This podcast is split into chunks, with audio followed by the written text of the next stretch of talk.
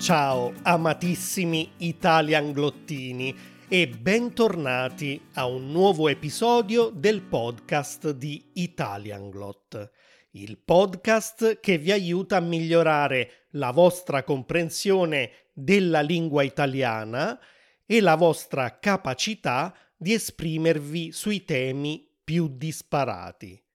Volete essere in grado di parlare di cucina, pietanze, cibi e bevande? Allora ascoltate la serie di questo podcast dedicata alla gastronomia. Volete inserire nelle vostre conversazioni gli stessi modi di dire che noi madrelingua usiamo quotidianamente?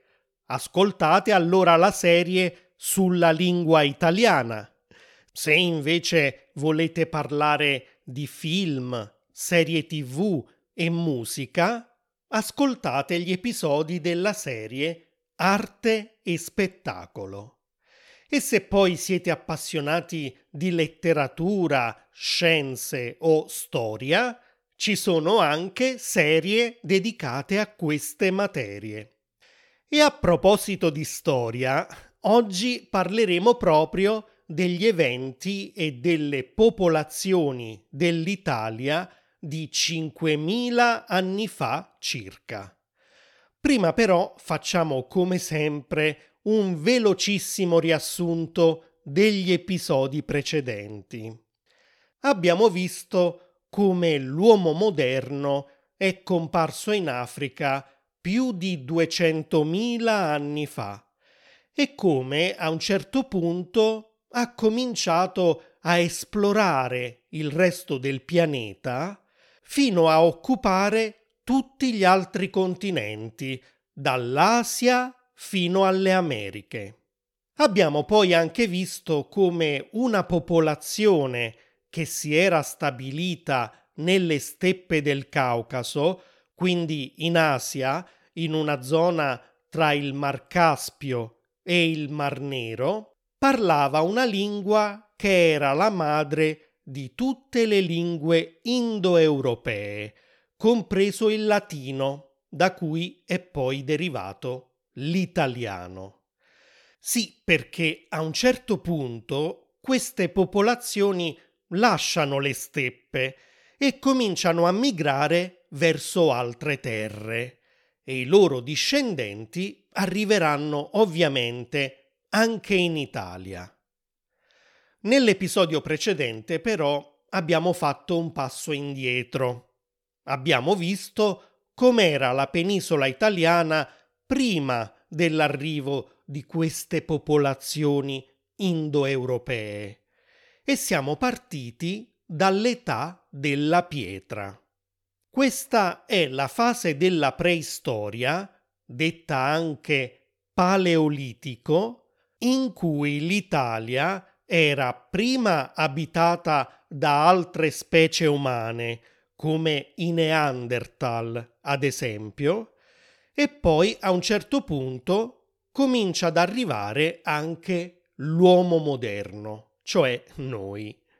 Durante il Paleolitico gli esseri umani costruivano strumenti in pietra e si nutrivano principalmente della carne degli animali che cacciavano e di vegetali e frutti che raccoglievano nelle foreste in cui vivevano. Poi però, intorno al 5500 a.C., dal Medio Oriente arriva anche in Italia un nuovo stile di vita. Gli esseri umani hanno imparato a coltivare la terra e ad allevare gli animali. Inizia così una nuova era che si chiama Neolitico, perché l'uomo continua comunque a usare strumenti in pietra, anche se la sua alimentazione e il modo di procurarsi il cibo sono cambiati. Il Neolitico finisce quando l'uomo scopre i metalli. Scopre che si possono fondere, lavorare e ottenere diversi tipi di oggetti. Il primo metallo di cui l'uomo comincia a fare uso è il rame, per cui questa nuova fase della preistoria, che in Italia comincia intorno al 3000 a.C., quindi 5000 anni fa circa, viene chiamata calcolitico, cioè età del rame. Il termine calcolitico viene dal greco ed è composto dalle parole chalkos, che vuol dire proprio rame, e lithos, ovvero pietra. Oggi parleremo proprio di questa nuova fase della preistoria. Cosa succede in Italia? Quali popolazioni e culture ci vivono? Come cambia lo stile di vita dell'uomo? Lo vedremo fra poco. Nel frattempo vi ricordo che potete scaricare la trascrizione di questo episodio con una lista di vocabolario in cui vi do la definizione in italiano delle parole e delle espressioni più importanti, la traduzione in inglese e anche disegni e foto per capire visivamente il significato di certi termini e un PDF con esercizi di comprensione, vocabolario e grammatica che vi aiuteranno a prendere dimestichezza con i nuovi termini e con la struttura delle frasi che incontrerete nel corso dell'episodio. Ritorniamo dunque alla fine del Neolitico e all'inizio dell'età del rame, quando in Italia si cominciano a formare nuove culture. Tre delle più importanti sono la cultura di Remedello nell'Italia settentrionale, più in particolare nella pianura padana, la cultura di Rinaldone nell'Italia centrale e quella del Gaudo nell'Italia meridionale.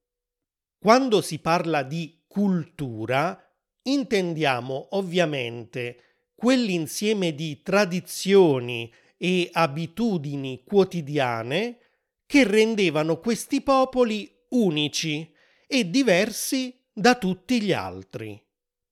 Ovviamente tutto quello che sappiamo di queste popolazioni e della loro cultura viene dall'archeologia.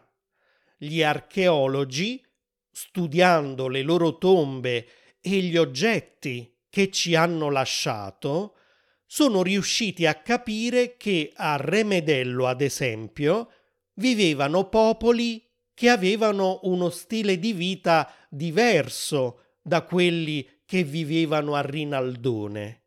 Ed ecco perché sono considerate due culture diverse.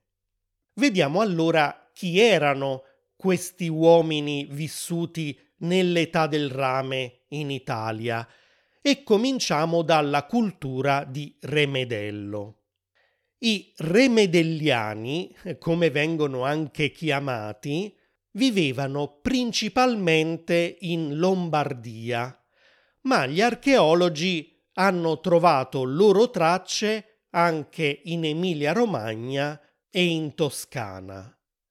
Occupavano dunque una vasta area dell'Italia settentrionale e in base a quello che è stato trovato nelle loro tombe dovevano essere specializzati nella produzione di oggetti in pietra, in ceramica e chiaramente in rame. Dovevano avere anche un carattere guerriero perché possedevano e producevano armi in selce e in rame, tra cui pugnali, lance e asce. I loro morti venivano seppelliti in tombe singole con le ginocchia rannicchiate e adagiati di lato. Tutte queste erano caratteristiche distintive proprio di quelle popolazioni del Caucaso che abbiamo imparato a conoscere negli episodi precedenti e che abbiamo genericamente indicato col termine di indoeuropei. Gli studiosi hanno dunque associato questi ritrovamenti archeologici alle prime migrazioni indoeuropee nella penisola italiana, che sono avvenute infatti proprio all'inizio dell'età del rame. In effetti è proprio in questo periodo che si diffonde in Italia anche l'uso del cavallo, del carro trainato d'animali, dell'aratro, delle stele di figure umane, altri elementi che, se ricordate bene, sono tipici proprio degli Yamnaya di cui abbiamo parlato negli episodi 66 e 83. Secondo alcuni studiosi, è addirittura dalle culture di Remedello, Rinaldone e del Gaudo che nel corso del millennio successivo, cioè durante il secondo millennio avanti Cristo, si inizieranno a differenziare le popolazioni e le lingue italiche, rispettivamente i venetici nel nord Italia, i latini nel centro Italia e gli osco-umbri nel sud Italia. Queste ipotesi però sono controverse e non tutti gli studiosi sono d'accordo sulla loro origine indoeuropea. Un ritrovamento molto interessante del 1991 ci ha permesso di scoprire tantissime cose degli abitanti dell'Italia del Nord nell'età del rame. Qui ne hanno parlato tutti i telegiornali e questa scoperta ha fatto molto scalpore.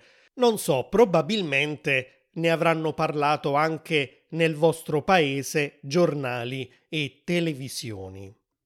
Si tratta di una mummia perfettamente conservata con i suoi indumenti e altri oggetti personali che è stata ritrovata ai piedi del ghiacciaio del Similaun in Trentino Alto Adige. La mummia di Similaun, battezzata da tutti amichevolmente Ötzi, era un uomo vissuto circa 5300 anni fa, quindi proprio nell'età del rame. Aveva un'età compresa tra i 40 e i 50 anni e nel momento della sua morte aveva con sé un arco con delle frecce in legno, un pugnale di selce, una perla di marmo, delle esche e un acciarino. Inoltre aveva anche uno zaino proprio per trasportare tutti questi oggetti. Conducendo un'analisi al microscopio, il microbiologo Frank Meixner, è riuscito a stabilire che il penultimo pasto di Ötzi era stato a base di carne di stambecco, cereali e bacche, mentre prima di morire aveva mangiato dello speck di stambecco. Il suo corpo aveva ben 61 tatuaggi Pensate che Ötzi è l'essere umano tatuato più antico che conosciamo al momento. I tatuaggi erano stati fatti con una tecnica molto particolare.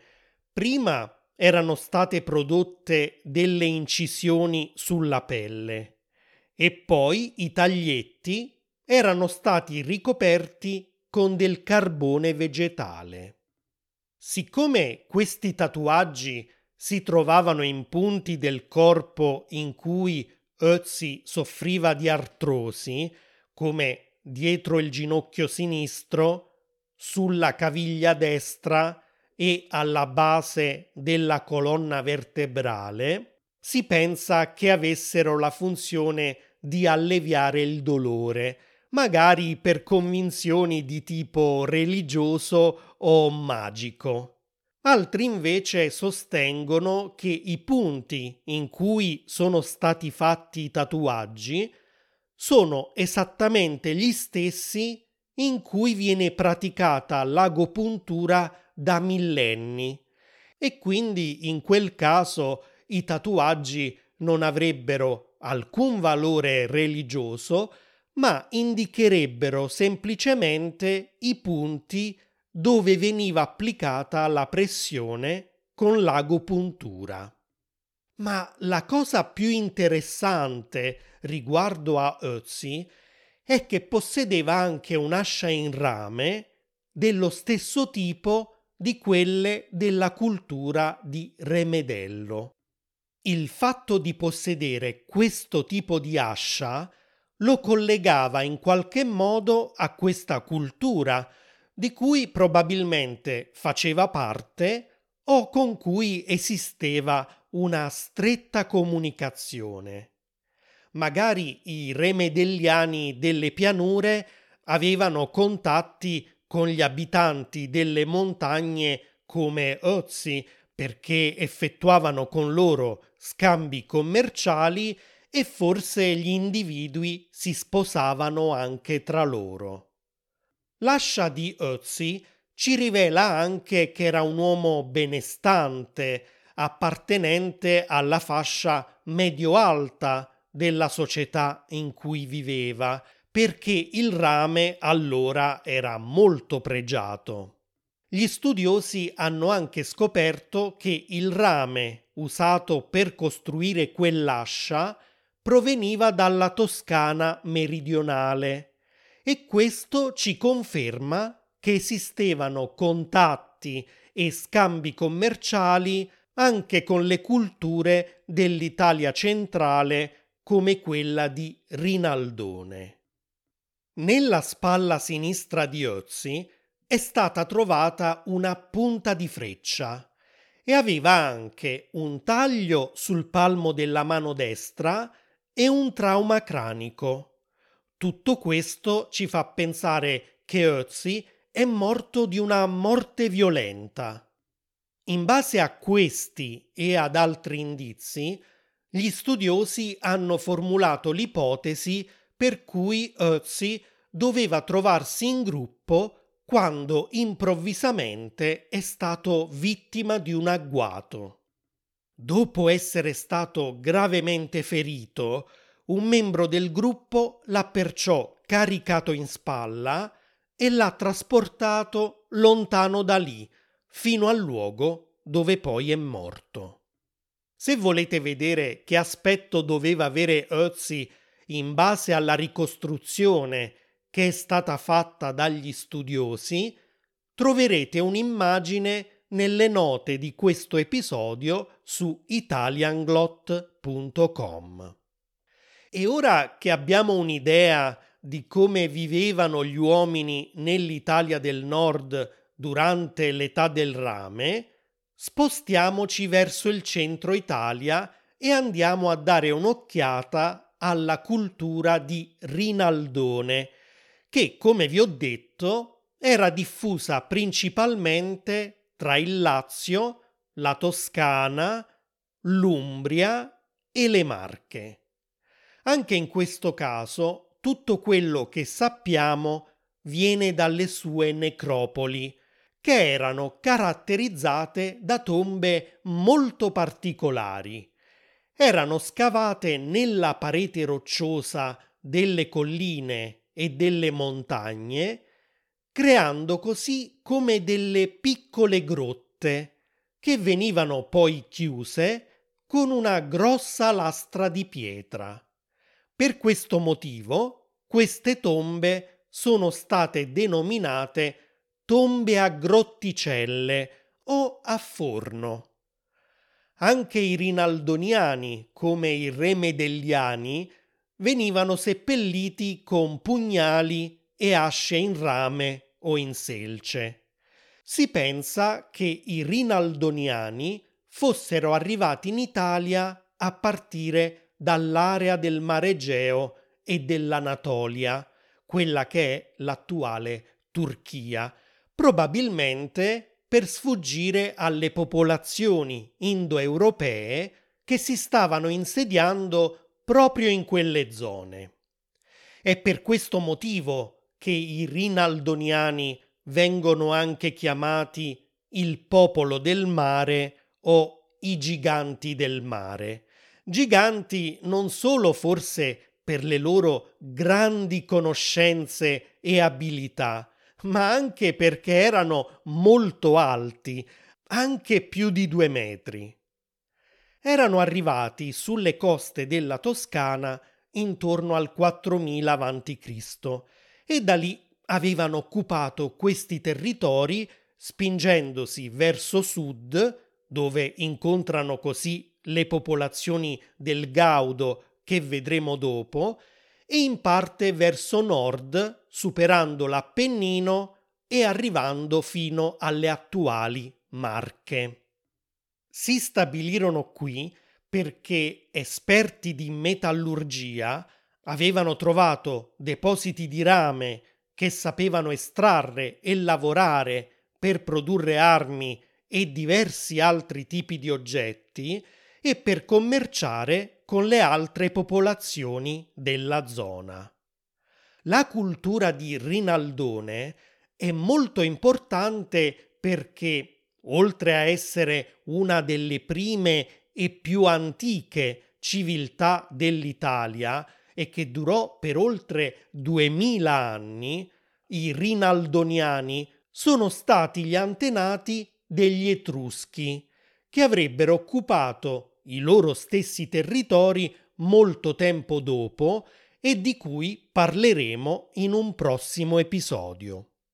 Insomma, i Rinaldoniani hanno gettato le basi per le civiltà future, come appunto quella degli Etruschi, ma anche dei Piceni, degli Umbri, fino ai Romani.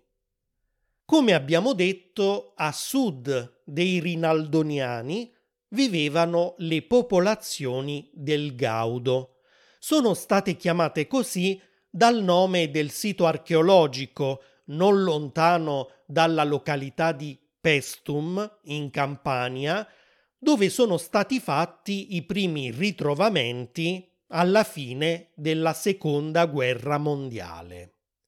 Come sempre si tratta di una necropoli e qui il tipo di tombe è simile a quello che abbiamo visto per i rinaldoniani, ovvero tombe a forno o a grotticella scavate nella roccia, a cui si accedeva tramite un pozzetto, il quale doveva rappresentare il punto di collegamento tra il mondo dei vivi e quello dei morti. Era proprio in questo piccolo corridoio che si dovevano svolgere i riti prima della sepoltura del defunto. Anche di questa civiltà purtroppo sappiamo poco, si pensa che fossero agricoltori e allevatori e anche loro probabilmente venivano dall'Anatolia e dalle isole del mare Egeo. Giovanni Carboni, un archeologo dell'Università La Sapienza di Roma, nel 2006 ha fatto una scoperta sorprendente mentre scavava una tomba nella periferia romana. Accanto al corpo di un uomo adulto c'era un oggetto molto strano che ricordava un mezzo guscio di noce o una barchetta. Lungo i suoi bordi c'erano tanti piccoli fori e Carboni si è letteralmente scervellato per dodici anni per riuscire a capire cosa potesse essere. Altri ritrovamenti avvenuti vicino Napoli hanno poi portato a ipotizzare che potesse trattarsi di uno strumento musicale. In questo caso la scoperta sarebbe davvero eccezionale, perché staremmo parlando in pratica del più antico strumento musicale mai ritrovato in Italia, usato proprio dalla cultura del Gaudio intorno al 3000 a.C. Martina Nicole Cerri, una studentessa di archeologia sempre alla Sapienza di Roma, ha studiato questo strumento e ci ha persino scritto la sua tesi di dottorato nel 2014 ed è arrivata alla conclusione che poteva trattarsi o di un tipo di liuto o di un tipo di lira. Insieme al suo collega Alessio Pellegrini, la studentessa ha ricreato dunque due versioni di questo strumento per scoprire che tipo di suono potesse avere. Una versione col suono del liuto e una con quello della lira. Alessio Pellegrini ha poi suonato questi due strumenti durante un concerto al Museo delle Origini della Sapienza. L'età del rame sta quasi per finire e succede qualcosa di nuovo in Italia. Una popolazione arriva dall'Europa, dove si sta diffondendo e portando la sua cultura. Come lo sappiamo? Perché gli archeologi hanno trovato nuovi tipi di vasi risalenti a quest'epoca, vasi con una forma particolare mai vista fino ad allora. Poiché ricordano delle campane rovesciate, questa nuova cultura è stata chiamata la cultura del vaso campaniforme. Probabilmente si è originata in Portogallo e da lì si è estesa al resto della penisola iberica e all'Europa centrale. In Italia questa cultura si è diffusa nella parte centro-settentrionale della penisola e nelle isole della Sicilia e della Sardegna, arrivando negli stessi territori dove vivevano i Remedelliani e i Rinaldoniani. Si trattava molto probabilmente di guerrieri, perché sappiamo che facevano uso di archi e indossavano dei bracciali per proteggere i polsi quando tiravano delle frecce. Nelle loro tombe sono stati trovati anche pugnali di rame, oltre che bracciali, collane di conchiglie o denti di animale. Anche queste popolazioni erano esperte di metallurgia e si spostavano continuamente alla ricerca di rame e oro. Molti archeologi hanno creduto inizialmente che per il loro tipo di società guerriera le genti del vaso campaniforme avessero invaso i nuovi territori con la violenza, ma adesso sembra invece molto più accettata l'ipotesi di migrazioni che li avrebbero portati a contatto con altre culture anche per effettuare scambi commerciali, fino a mescolarsi con loro e in alcuni casi perfino a sostituirle completamente. L'età del rame sta ormai per concludersi e sta per cominciare quella del bronzo. Ma di questo e di quello che succede in Italia in questa nuova fase della preistoria parleremo la prossima volta. Come sempre vi chiedo di aiutarmi a far crescere il mio podcast, a condividere con i vostri amici o sui social network gli episodi che vi piacciono di più, a dargli un voto di 5 stelle nell'app di Spotify o Apple Podcasts e diventando magari membri di Italianglot per supportarlo anche finanziariamente. Grazie infinite e a presto. Ciao!